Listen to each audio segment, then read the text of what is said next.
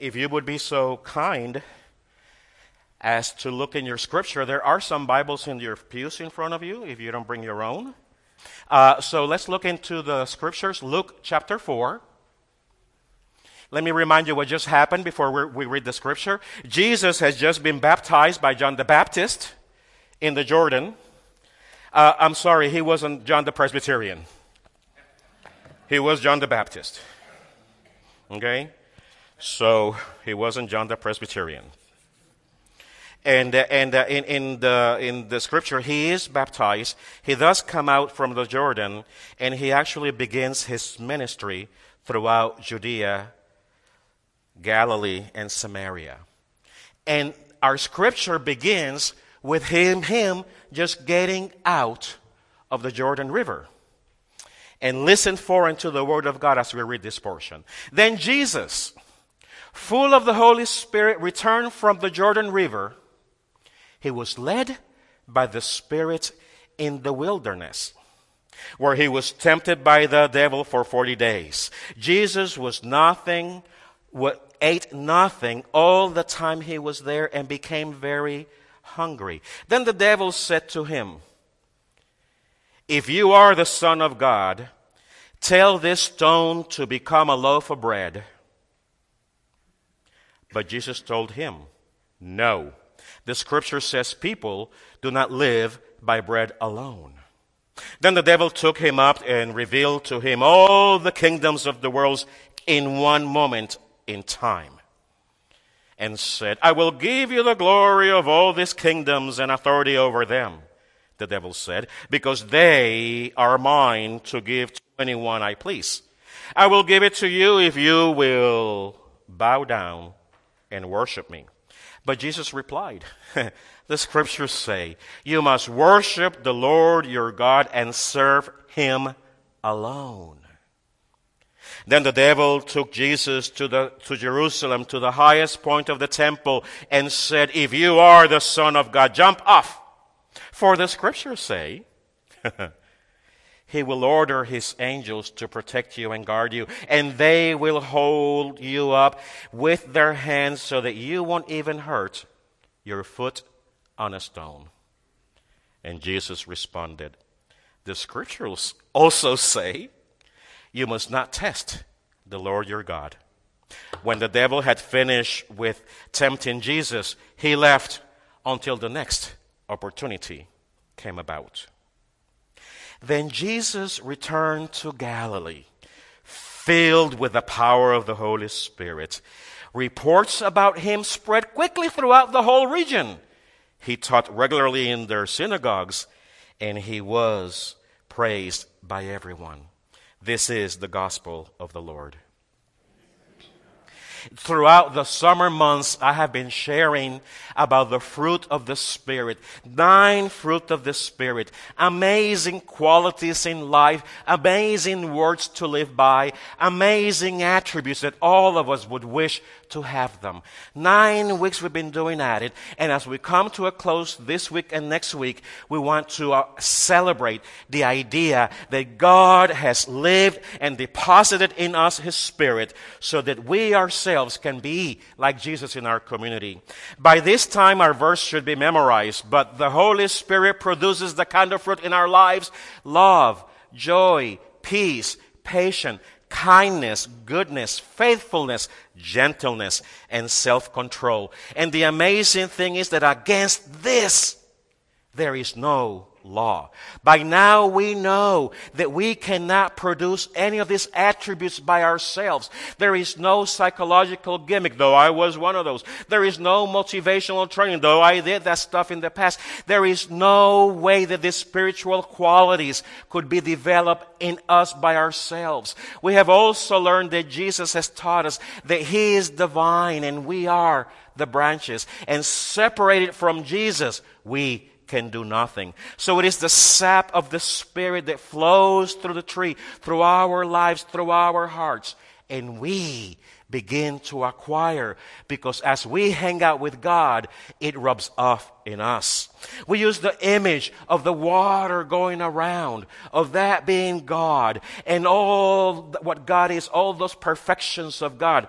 As my good old theologian Arthur Pink reminds me, all those perfections of God are actually one.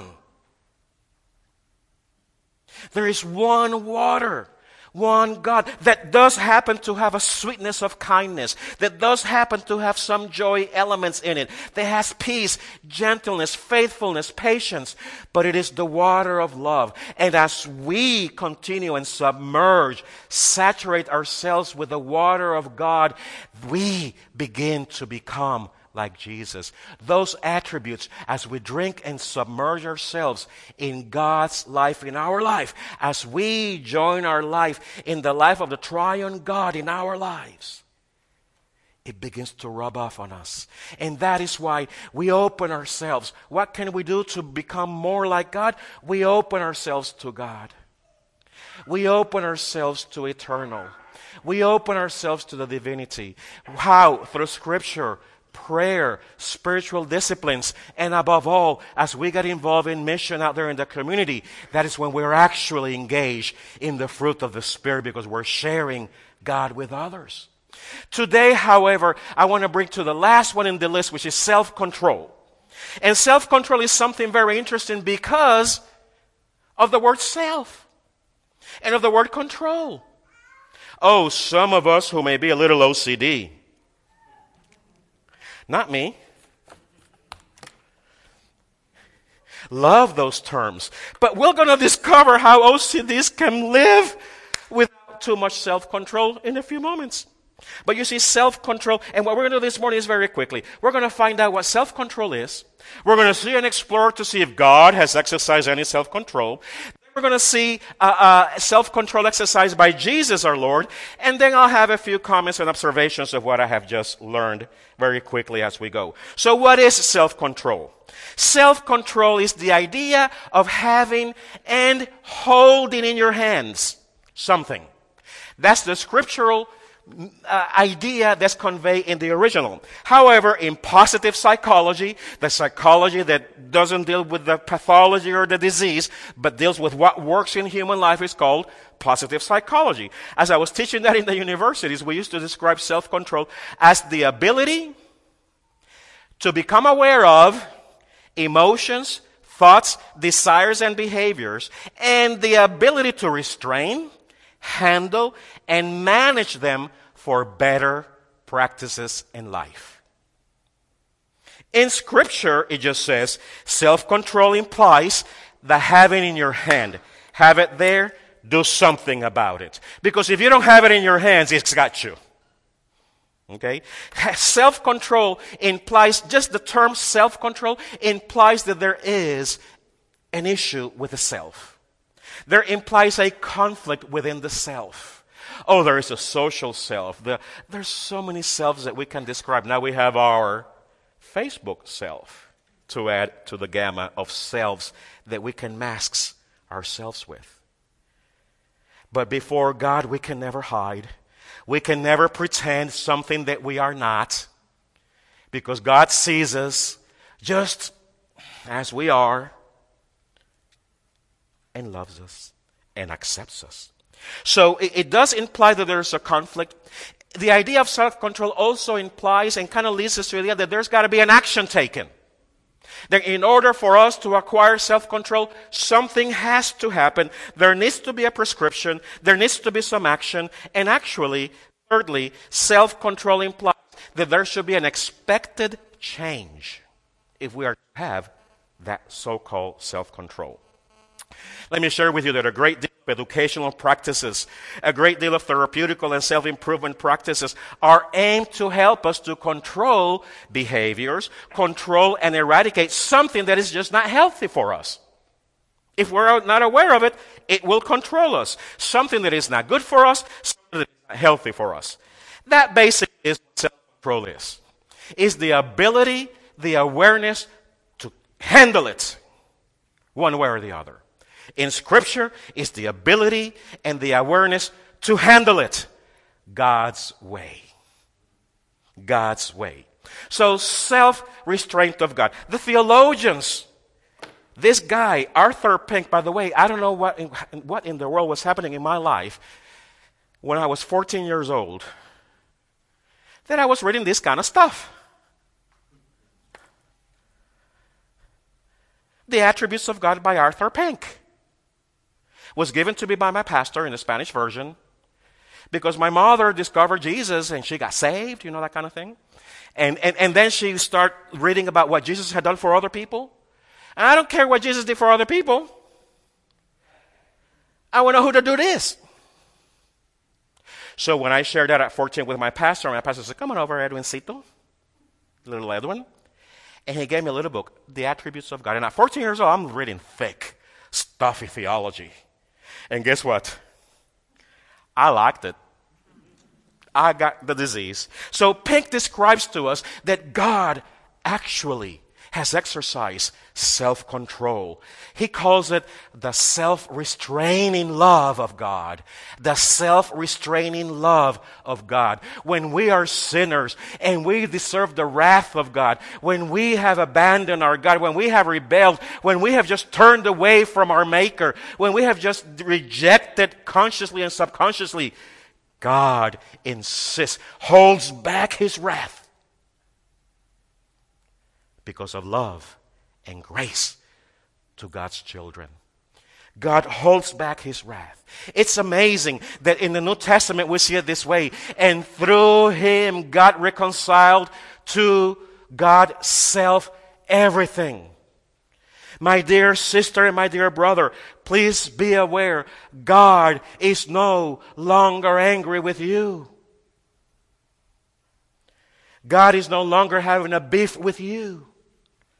God is no longer watching you and counting the mistakes.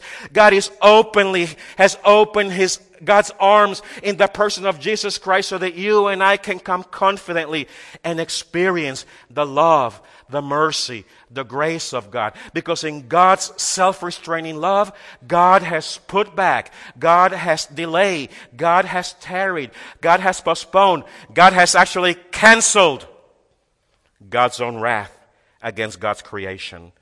What an amazing reality. Are you getting this? Are you getting it? Amen. Come on, help me out. I've never said that before, have I? but God has expressed self control because of God's love, God's grace, and God's mercy. Now, Jesus Oh, the text that we read, Jesus had just got into the river, and when he came up, the Spirit of God manifested itself in some kind of dove or bird, and a voice came through the sky saying, This is my child, in whom I am well pleased, in whom I take great pleasure. How would you have felt if you yourself would have heard those words about you? This is my daughter. This is my son, in whom I am so well pleased.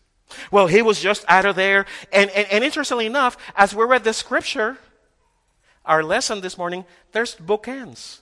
Chapter 4, I mean, verse 4 begins Jesus went out of the Jordan full of the Spirit. And in verse 14, when we finish the story, Jesus is leaving the most dramatic moment of his life in the power of the Spirit. So that is the bookmarkers of the story. And Jesus was tempted. And Jesus was like you and I.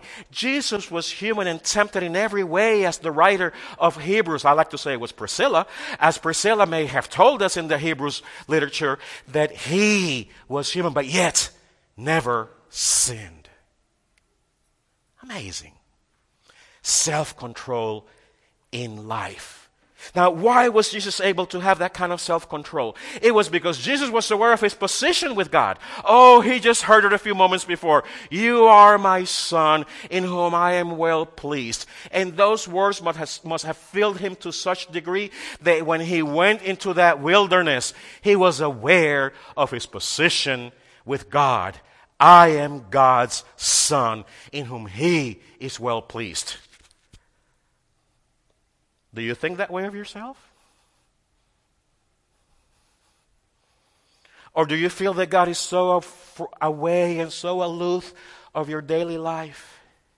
I always have this image as I drive through and I'm trying to listen to God in my life 724, 365. I, I, I have that sense that I miss things. And my visual image is that I'm driving through the connector, East West connector, and there's all these burning bushes alongside wanting to speak to me. But I just keep on driving. God is involved in our lives. And God wants you to know that your position, as Paul says in Ephesians, is in heavenly places along with the saints. Hi, St. Joyce. St. Paulette. St. Dolly. Yeah. St. Shirley. She brought a candle to my house this weekend, so I'll put it in front of your picture. No. One, so we are God. We have a position. We have a power. God empowers us because we're God's children. Secondly, Jesus was aware of his dependency on God.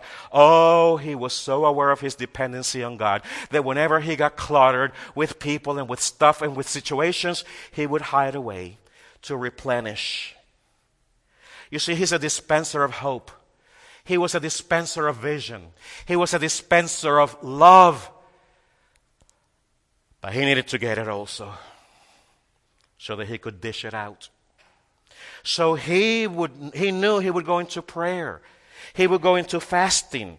He would go into the relationship with his God whom he called his father. Wow, what a relationship. He knew he depended on God. Do we? Do we really depend on God with our situations?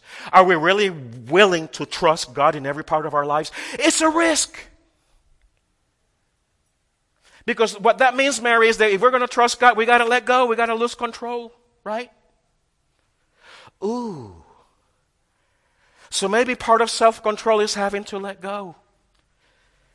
And the cliche, I hate it. I don't want to use it, but I'm forced. Let go and let God. Jesus knew he had to depend on God. And thirdly, Jesus was aware of God's vision. Oh, was Jesus aware of God's vision? He, I don't know if how we would have responded. Uh, uh, how's the baby? Excellent. She there? Ooh. See, he was aware that he had to go to the cross. He was aware of that. And last week, when we're talking about, uh, uh, no, when we're talking about uh, uh, faithfulness, we read that scripture that says, and Jesus resolved himself and put up his face to Jerusalem, knowing what he was going to be facing. He made that decision. He made that commitment. He was aware of God's vision for his life. And he was willing to do the good, lay hands, resurrect people, speak amazing stories, and he was willing to do the sad and sacrificial. Accept the whips in the back, accept the crown, and eventually death. I think Jesus had an idea of God's full vision. Yeah. Because willingly he went to death. And by the power of God, he was risen again. So he was aware of God's vision for his life, Kevin. Are we aware of God's vision for our lives?